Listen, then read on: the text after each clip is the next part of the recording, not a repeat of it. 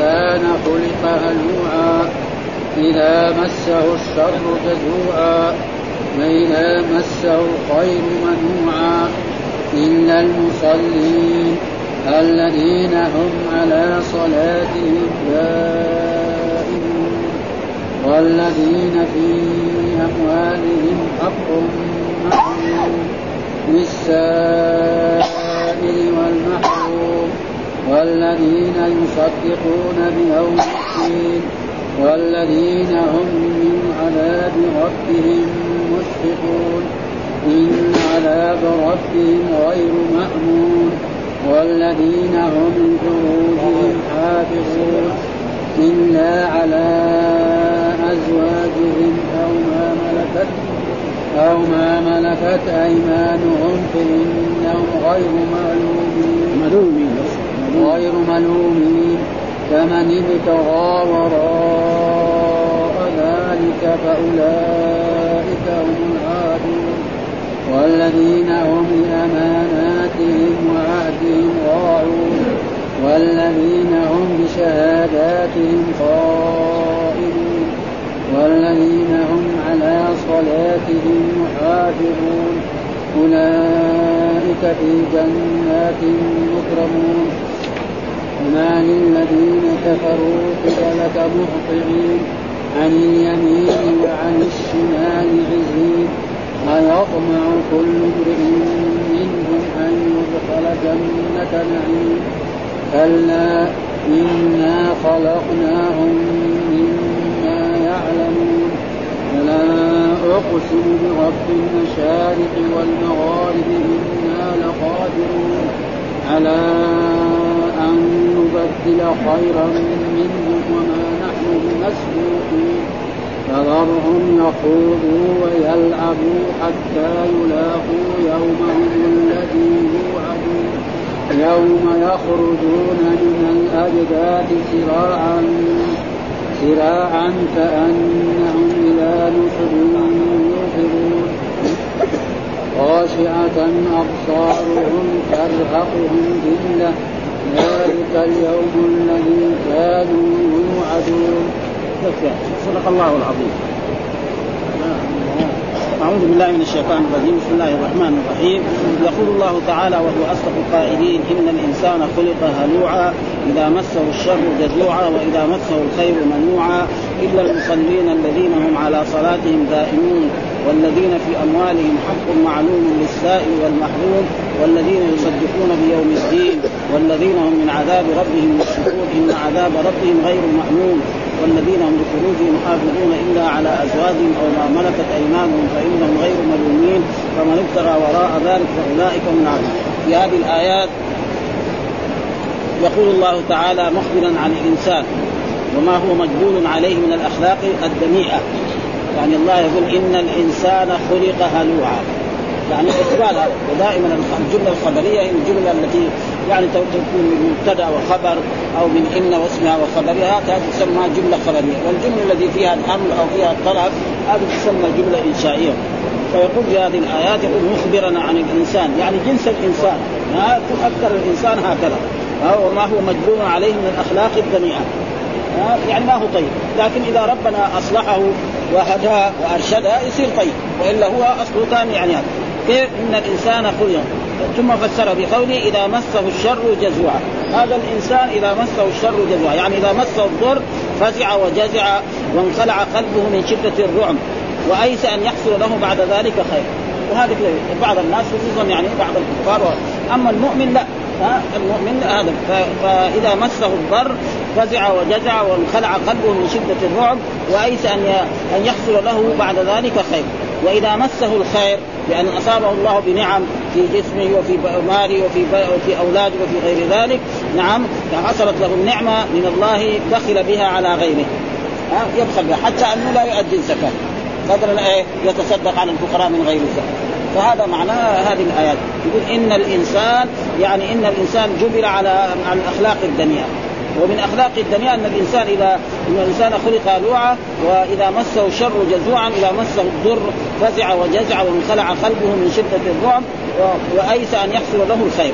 وإذا مسه الخير منوعا امتنع عن أداء الخير وحتى أنه يمكن لا يؤدي الزكاة ويبخل بها ويقول هذا مالي ورثته عن أبي عن جدي مثل ما قال يعني قارون. إن قارون كان من قوم موسى فبغى عليه واتيناه من الكنوز وإن مفاتحه لتنوء بالعصبة القوة إذ قال له قوم لا تفرح من الله قال وابتغ فيما آتاك الله. قال إنما أوتيت على علم عندي.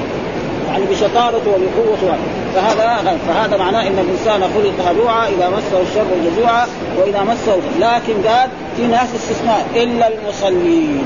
هذول ما هم كذلك. ها؟ هذا الشخص المؤمن الذي يصلي لا يكون مثل ذلك. بل إذا مسه الشر لا يجزع. بل يطلب من الرب سبحانه وتعالى ويصبر على ما أصابه الله فإن ذلك يزول.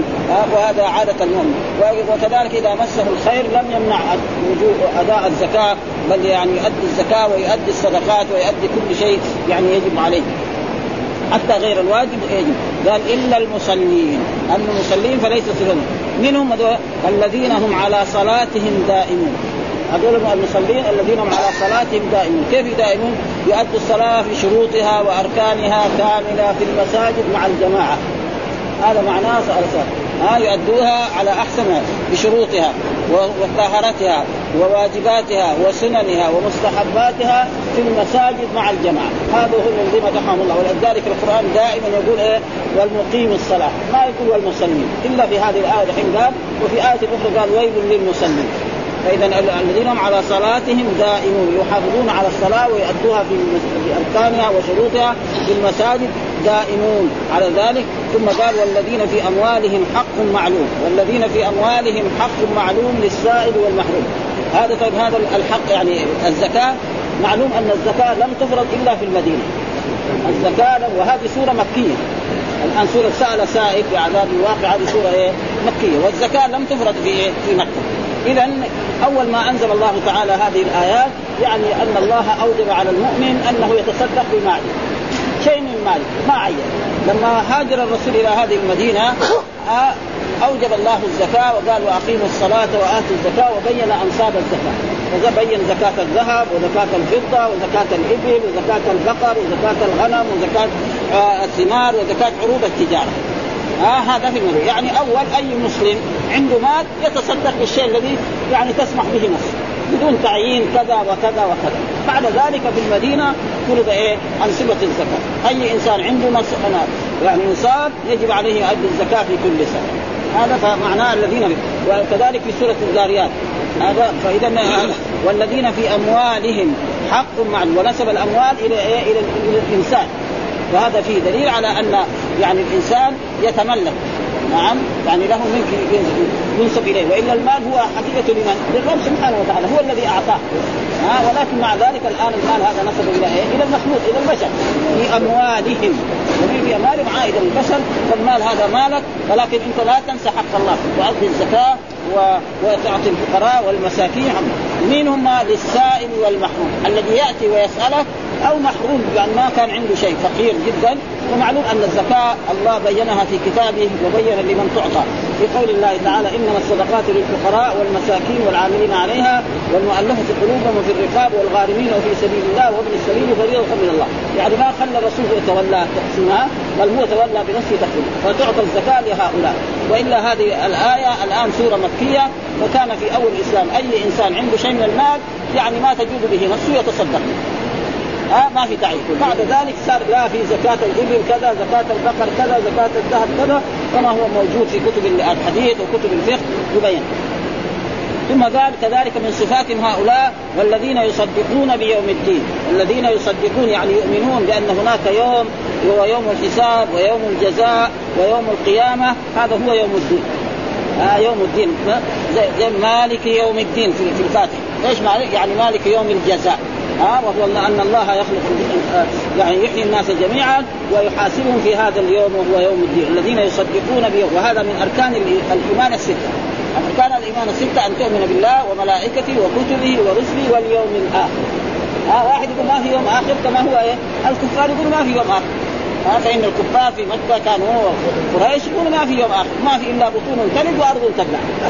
نساء يحملن ويضعن نعم وناس آخرين يموتون. أما كون هذا وقالوا في آية أخرى وما هي إلا حياتنا الدنيا نموت ونحيا وما يهلكنا إلا الدهر. أما كون الإنسان يموت بعد ذلك يبعث هذا لا ما هو صحيح. ولأجل ذلك الله يرد عليهم في آيات كثيرة في كتابه. أولم يرى الإنسان إنا خلقناه من نطفة فإذا هو خصيم مبين وضرب لنا مثلا ونسي خلقه. قال من يحيي العظام وهي رميم قل يحييها الذي أنشأها أول مرة. مين اللي أنشأ الإنسان؟ هذا خلقه آه ثم قال القرآن لخلق السماوات والأرض أكبر من خلق الناس. يعني إنسان ولا السماء والأرض؟ أيهما أعظم؟ السماء والأرض أعظم من الإنسان لأن الإنسان يتركب من شوية عظام وشوية لحم شوية دليل وأعصاب. هذا شيء بسيط بالنسبة إلى السماء إذا نظرنا إلى السماء. فلذلك يقول هنا والذين يصدقون من صفات هؤلاء المؤمنين انهم يصدقون بيوم الدين والذين هم من عذاب ربهم مشفقون. والذين هم من عذاب ربه يعني خائفون. ها يعني يكون المؤمن بين الرجاء والخوف. دائما المؤمن إذا كان طيب يبدو رحمته ويخافه كل واحد مننا يجب أن يكون بين الرجاء والخوف. لا يغلب أحدهم. ولذلك الله قال يرجون رحمته ويخافون عذابه. ها يكون كذا في ما دام. وإذا كان في آخر لحظة من لحظات حياته يكون يرجو إيه؟ نعم يكون الرجاء. ها إذا مثلا شاف نفسه محتضر فيكون يرجو أن الله يرحمه ويغفر له ويسامحه فهذا هذا واجب المؤمن قال والذين هم من عذاب ربهم إن عذاب ربهم غير مأمون. ثم قال إن عذاب ربهم الذي هو العذاب في الدنيا وفي الآخرة. بعض بعض الكفار وبعض العصاة يعذبهم في الدنيا. ثم كمان يعذبهم في الآخرة.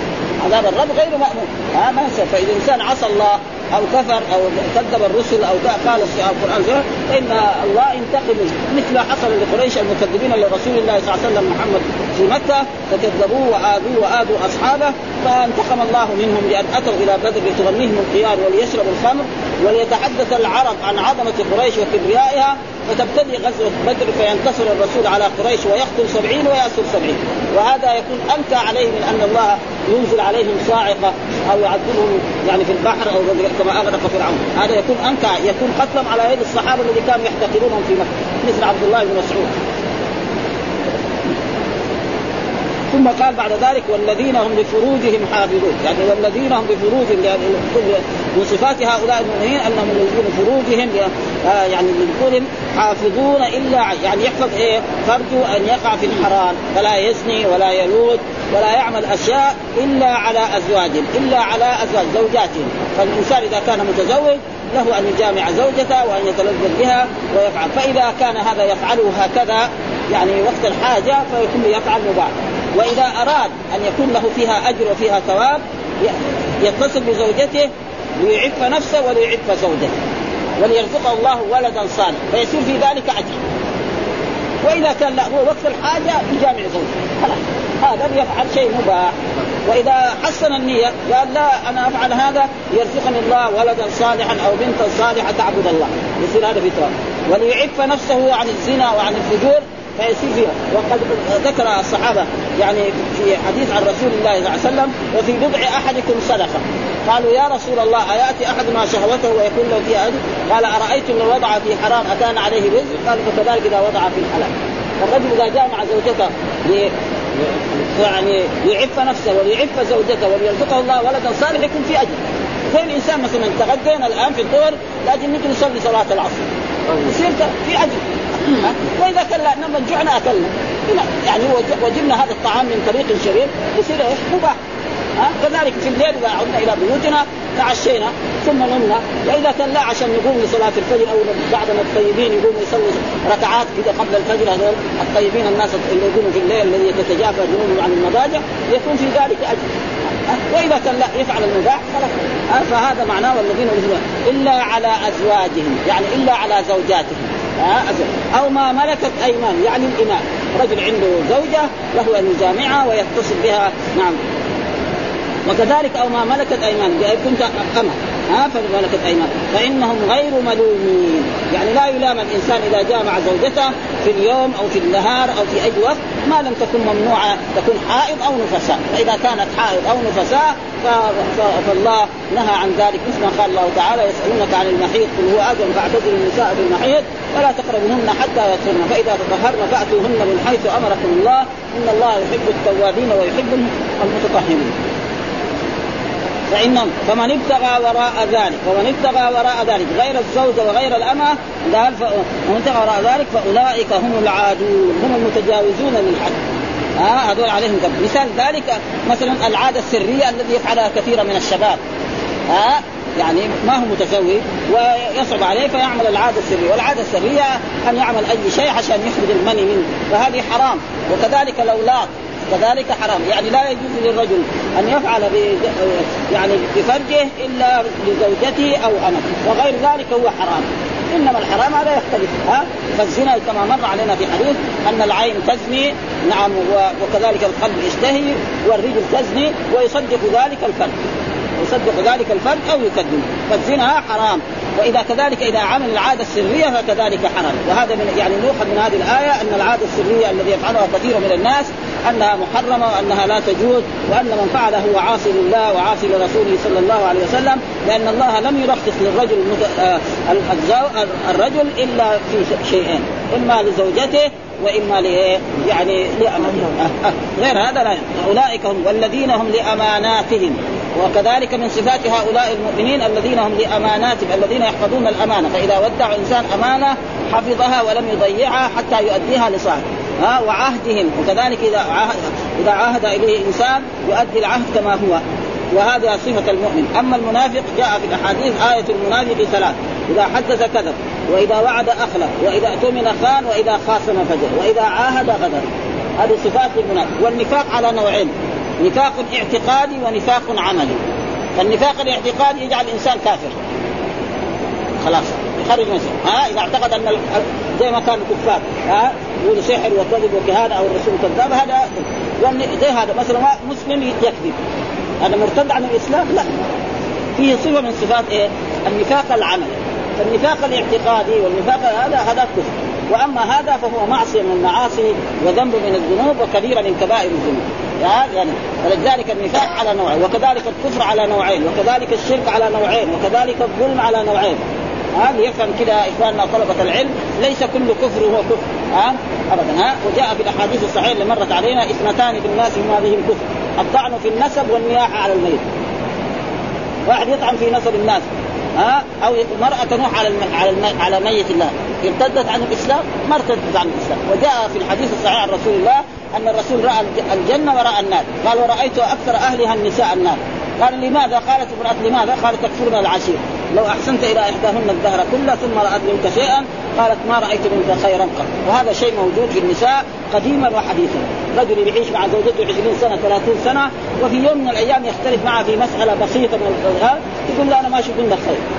هذا موجود ها؟ ولذلك هذا. ومن ابتغى فأولئك والذين هم لأماناتهم وعهدهم راعون ثم قال والذين هم بشهاداتهم قائمون. يعني يؤدون الشهادة. نعم لا يخفون منها شيء وإذا دعوا إلى الشهادة يؤديها. هذا معناه والذين هم بشهاداتهم قائمون. يؤدي الشهادة كما سمع وكما طلب منه لا لا ينقص منها شيء ولا يزيد منها شيء وإذا طلب إلى الشهادة أداها. هذا يجب على المؤمن. آه والذين هم كذلك لا يكتم شيء من الشهادة قائمون. ثم قال والذين هم على صلاتهم يحافظون. يعني هذا إن دل فيدل على أن الصلاة لها شأن عظيم في الإسلام. ابتدأ صفات المؤمنين هذا بالصلاة وختمها بالصلاة. ها؟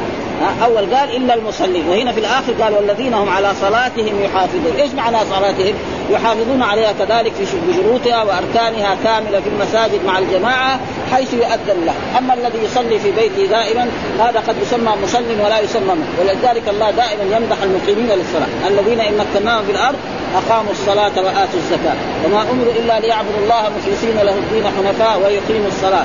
ألف لام ذلك الكتاب لا ريب فيه هدى للمتقين الذين يؤمنون بالغيب ويقيمون الصلاة.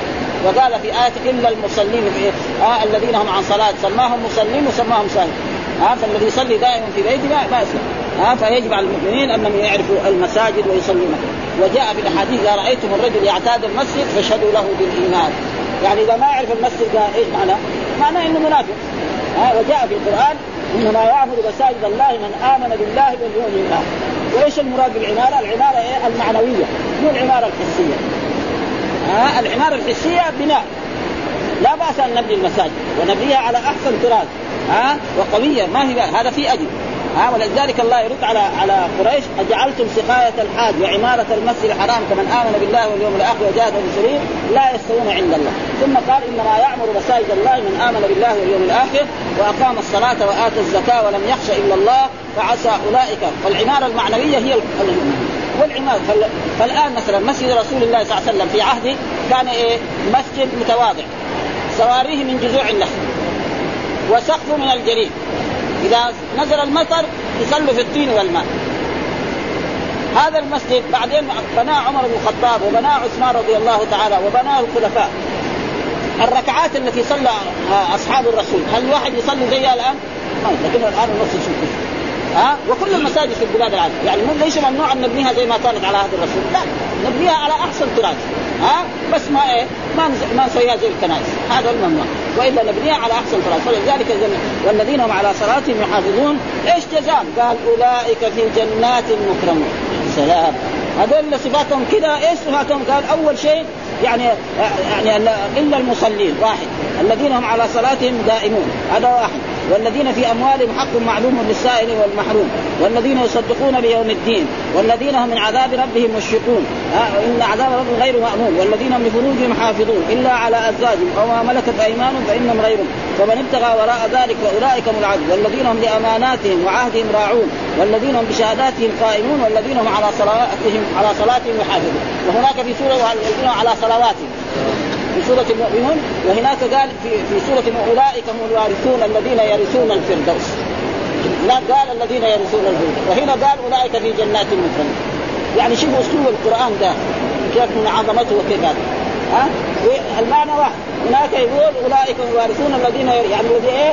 سوره الفردوس. هذه مورثهم ويجلسون فيها ويدخلون فيها ويتنعمون. وهنا قال أولئك في جنات ومعلوم الجنات مر علينا غير ما مر أنها ثمانيه جنات. كما جاء في الأحاديث الصحيحة اذا الإنسان إذا توضأ وضوءا كاملا وقال أشهد أن لا إله إلا الله وأشهد أن محمدا عبده. فتحت له أبواب الجنة الثمانية يدخل من أيها شاء وجاء في في القرآن.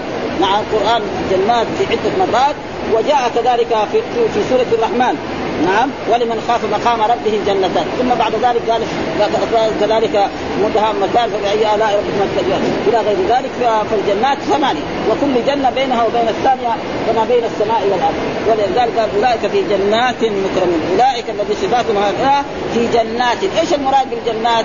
دار الكرامة التي أعدها الله لعباده ليس الجنة اللغوية؟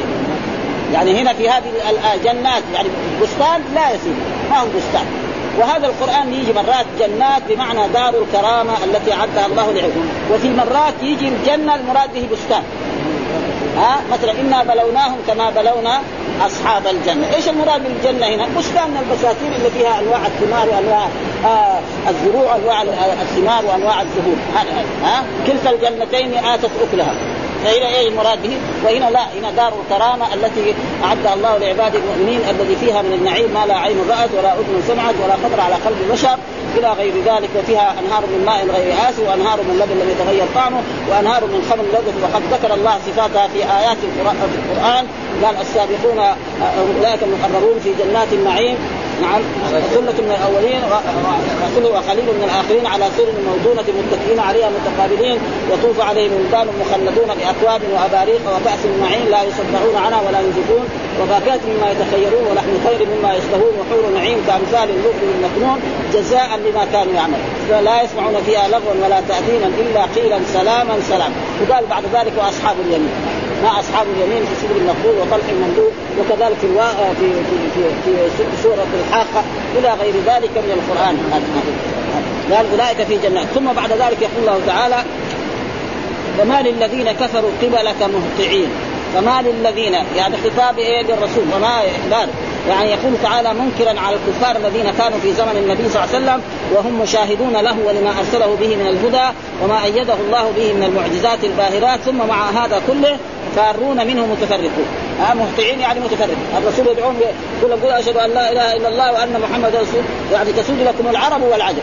يقولوا هذا محمد مجنون ويقول القرآن أساطير الأولين. ليش تفرقوا؟ ثم مره من المرات الرسول ناداهم. نعم نادى القبائل كلها وقال لو حدثتكم أن عيرا يعني مقبله يصدقوني قال إني منذر لكم بين يدي عذاب شديد. آه مع ذلك قال له ابو لهب تبا لك على هذا يعني تجمعنا على كلام فارغ. ها فأنزل الله تعالى فيه سورة مكتوب اسم فيها. جميع القرآن ما فيه إيه؟ بالاسم. إلا هو. تبت يدا أبي لهب وتب ما أغنى عن ماله وما كسب سيصلى نارا ذات لهب وامرات والباقيين لا. في كثير آيات نزل في بعض الكفار لكن بدون ذكر الاسم. ها؟ تقول إيه؟ فما للذين كفروا قبلك مهطعين يعني متفرقين. عن اليمين وعن الشمال. واحد يقول ساحر واحد يقول كذاب واحد يقول مجنون واحد يقول كذا واحد كل واحد يقول ها؟ ثم بعد ذلك أيطمع كل امرئ منهم أن يدخل جنة نعيم؟ ابدا. ما في الجنة هذه للناس المؤمنين الصالحين. مثل ما قال إيه الوائل بن عاص السهمي. فإنه جاءه خباب بن الأرث وقال له أنا عملت لك السيف الفلاني وأصلحت لك السيف الفلاني أو أو الرمح الفلاني أعطني اجر فقال له لا حتى تكفر بمحمد. إذا تكفر محمد أنا أعطيك اجرك ما تكفر بمحمد أنا ما أعطيك. قال له يعني حتى تموت وتبعث. ها؟ يعني حتى تموت وتبعث. قال أبعث اي خلاص أبعث أنا خلاص لما أبعث أنا يصير غني وأنت فقير أنت حداد وأنا رجل من كبار قريش من أصحاب الأموال وأصحاب الذهب وأصحاب الإبل وأصحاب البساتين في الطائف. وأنت رجل فقير. ومعلوم الحداد. الحداد مرات يفتح دكانه من الصبح إلى المغرب ما حد يجيله ولا واحد يجيب له سيف ولا سكين يصلحها معناه يروح يتدين خمسة ريال والذات الوقت ولا خمسة قروش يأكل أولاده. ها؟ ابدا هذا شيء ولذلك على أيطمع كل من يدخل الجنة. كلا. يعني إيه؟ حرف ردع وزن. أو حقا. ها؟ ها؟ كلا دائما. إما نقول نفسرها بمعنى حقا وإما نفسرها يعني هذا الذي أنت تقول حصل جنات نعيم ما تشوفوا الجنة ابدا. ما تشوفوا إلا جهنم. لأن الكافر لا يدخل الجنة ابدا ولا يشوفها بعينه ها؟ وهذا القرآن يعني يذكر. كلا إنا خلقناهم مما يعلمون. يعني الكفار يعلموا من إيش خلقهم الله؟ من المني. ها الرجل يجامع الزوجة وتقع النطفة المني الذي هو ماء مهين في الرحم. ثم يتطور هذا المني في 44 يوما نطفة ثم يكون علقة ثم يكون نطفة مثل ذلك. هذا يعرفهم. ألم نخلقكم من ماء مهين؟ في آية أخرى في سورة المرسلات فجعلناه في قرار مكين إلى قدر معلوم فقدرنا فنعم القادرون ها وقال كذلك في سورة في سورة يعني والسماء والطارق. نعم. يخرج من بين الصلب والترائب يخرج من بين الصلب والترائب. إنه على رجعه لقادر أنت تعرف هذا؟ فالذي يخلق آه، الإنسان من ماء مهين. ماء ضعيف يعني منه وحقير ومع ذلك خلق الإنسان هذا. فإذا مات و... وصار في يعني تفتت في الأرض خلقه مرة ثانية. صح. ها؟ ها؟ ولذلك هنا يعني كلا إنا خلقناهم ثم بعد ذلك يقول الله تعالى فلا أقسم برب المشارق وال وهنا قلنا لا يعني صله وزائده يعني معنى الكلام أقسم برب المشارق والمغارب يعني العلماء يقولوا إيه؟ يقولوا صله كذا كتب التفسير يقولوا لا هذه صله، إيش معنى صله؟ يعني ما لها معنيين، معنى المعنى أقسم برب الله يقول عن نفسه أنا أقسم برب المشارق والمغارب، من هو رب المشارق؟ هو إيش المشارق؟ المشارق معلوم المشارق نحن نراها في هذا الدنيا يعني الشمس تشرق في أيام الشتاء من جهة وفي أيام الصيف من جهة، مثلا نحن هنا في المدينة نشوف الشمس في أيام الشتاء كذا تمشي. من الجنوب. تجي كذا من الجنوب كذا من المشرق كذا تمشي. يجي أيام يعني الصيف يعني تروح كذا. برجع من المشرق تمشي لكن كذا. تيجي كذا كذا تروح. ولذلك الحين هذه الأيام بدأت إيه كذا تروح. يعني في الغروب. لا ولذلك المشارق تختلف ثم مو يعني في يمكن يمكن يوميا أو شهر شهريا مثلا الآن في نحن الآن في الميزان يكون شروقها بكره في العقرب يكون شكل ثاني. بعد ذلك وهكذا. فسماه مشارق وفي آيات قال رب المشرق والمغرب. هو مشرقين. ها مشرقين معناه مشرق الشتاء ومشرق الصيف. وهنا رب المشارق كذلك مشارق فقال رب المشارق والمغارب إنا لقادرون. شوف أكد بان وباللام كمان. ها إنا لقادرون. إنا لقادرون على إيه؟ أن إذا متم في الأرض وتفتت أجسامكم أن يخلقكم مرة ثانية، مين اللي خلق الإنسان؟ ولذلك أولم يرى الانسان انا خلقناه من نطفة فاذا هو خصيم مبين. وضرب لنا مثلا ونسي خلقه قال من يحيي العظام وهي قل يحييها الذي أنشأها أول مرة. ها؟ الذي ولذلك قال في آية أخرى زعم الذين كفروا أن لن يبعثوا قل بلى وربي لتبعثن ثم لتنبؤن بما عملتم وذلك على الله يسير ها؟ لأن مين اللي خلق الإنسان؟ لخلق السماوات والأرض اكبر من خلق الناس ها؟ فلذلك هذا إنا لقادر على أن نبدل خيرا منهم وما نحن بمسبوقين على أن نبدل خيرا منهم يعني ننشئهم مرة ثانية وبعضهم فسروا على أن نبدل أي نخلق ناس طيبين يطيعون الرسل ويؤمنون بهم ويتبعونهم ويصلون ويصومون. هذا نقدر عليه ها؟ إن يشاء يذهبكم ويأتي بخلق جديد وما ذلك على الله بعزيز. يعني أنتم يا كفار مكة وكفار قريش اذيتم الرسول يا الله يهلكوا معنا آخر. ويحيي ناس كلهم مؤمنين صالحين يطيعوا الرسول ويؤمنوا به. سهل عليه في لحظة زي ما فعلوا الناس المكذبين. قوم نوح صار في لحظة هلكوا كلهم. قوم هود كذلك قوم صالح كذلك قوم لوط كذلك آه فرعون الذي كان يقول أنا ربكم الأعلى الدجال الكبير هذا. راح في لحظة من اللحظات. فكذلك يفعل بهم هكذا. على أن نبدل خيرا منه وما فذرهم اتركهم يعني. ها؟ يعني هذا أمر من الله للرسول صلى الله عليه وسلم. ذرهم يخوضوا ويلعبوا. ساووا زي ما يقول أنك كذاب أنك ساحر أنك مجنون. يقولوا عن القرآن سحر وأنه كهانة وزي ما يقول. ساووا كل شيء. بعدين يموت الله. ثاني يوم من الأيام يجي يموت بعدين يرجع إلى الرب يحاسب على كل هذه الأشياء اللي كان يقولها في الدنيا والمعاصي. يجد هذا كله مكتوب في صحيفة و...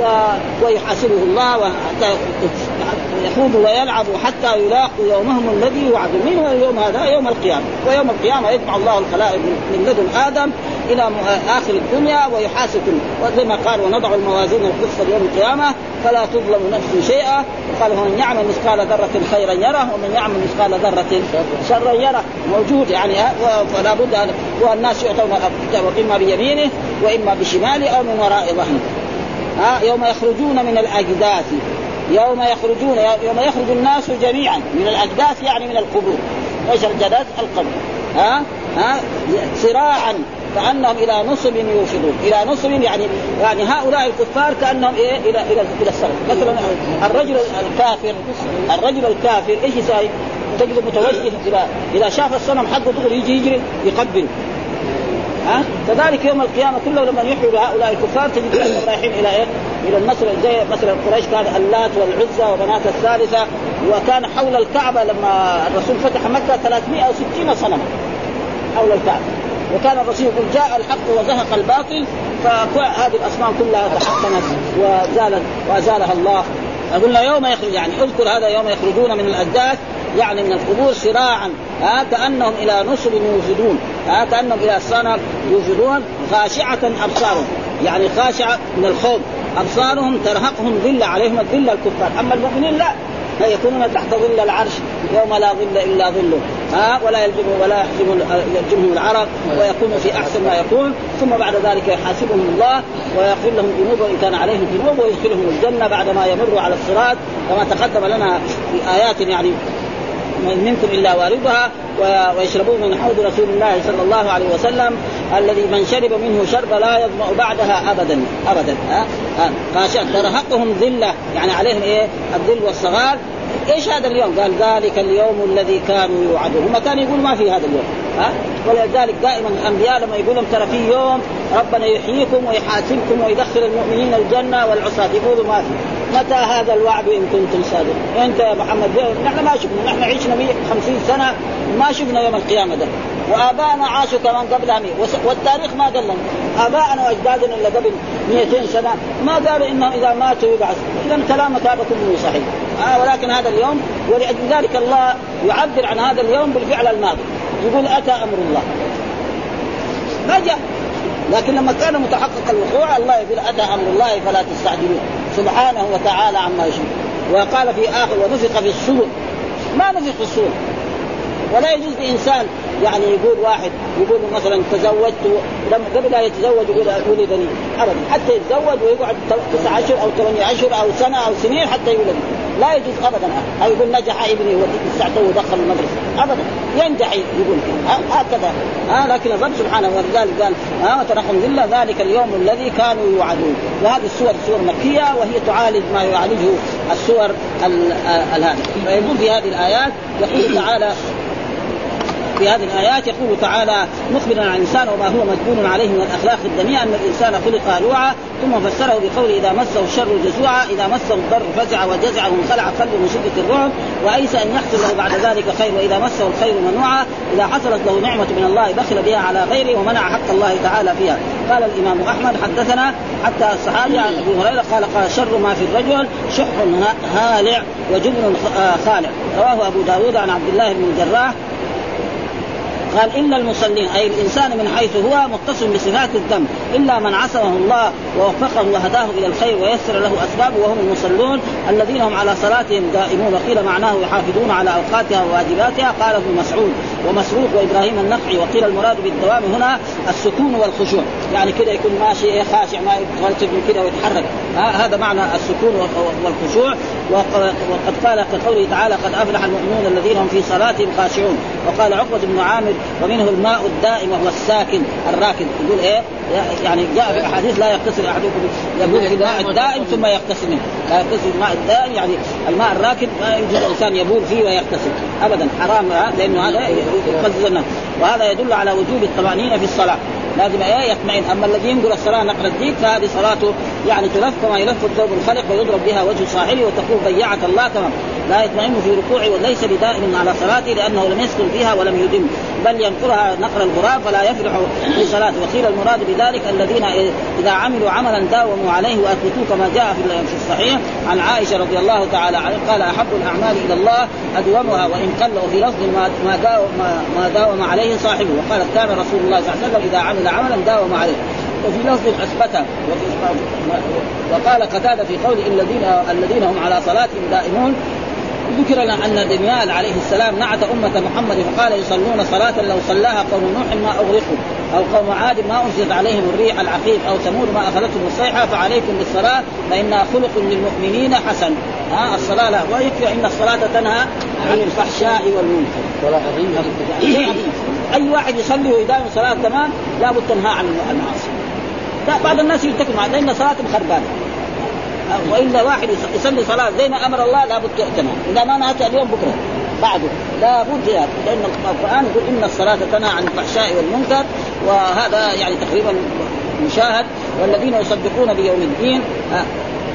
والذين في أموالهم حق معلوم أي في أموالهم نصيب مقرر ذوي الحاجات. وقد تقدم الكلام على ذلك في سورة الذاريات وقوله تعالى والذين يصدقون بيوم الدين أي يؤمنون بالمعاد والحساب والجزاء فهم يعملون عمل من يرجو الثواب ويخاف العقاب. ولهذا قال والذين هم من عذاب ربهم مشركون أي خائفون وجلوه إن عذاب ربهم غير مأمون أي لا يأمنه أحد ممن عقل عن الله آه أمره إلا بأمان من الله تبارك وتعالى. وقوله والذين هم لفروجهم حافظون أي يكفون عن الحرام ويمنعونها. أن توضع أن توضع في غير ما أذن الله فيه. ولهذا قال تعالى إلا على ازواجهم أو ما ملكت أيمانهم من الدماء فإنهم غير مظلومين. فمن ابتغى وراء ذلك فأولئك هم العادون. وقد تقدم تفسير هذا في في أول سورة قد أفلح المؤمنون بما أغنى عن إعادته. هنا وقوله تعالى والذين هم لأماناتهم وعهدهم راعون. يعني إذا اؤتمنوا لم يخونوا وإذا عاهدوا لم يغدروا وهذه صفات المؤمنين وضدها صفات المنافقين كما ورد في الحديث الصحيح. آية المنافق ثلاث إذا حدث كذب وإذا وعد أخلف وإذا اؤتمن خان.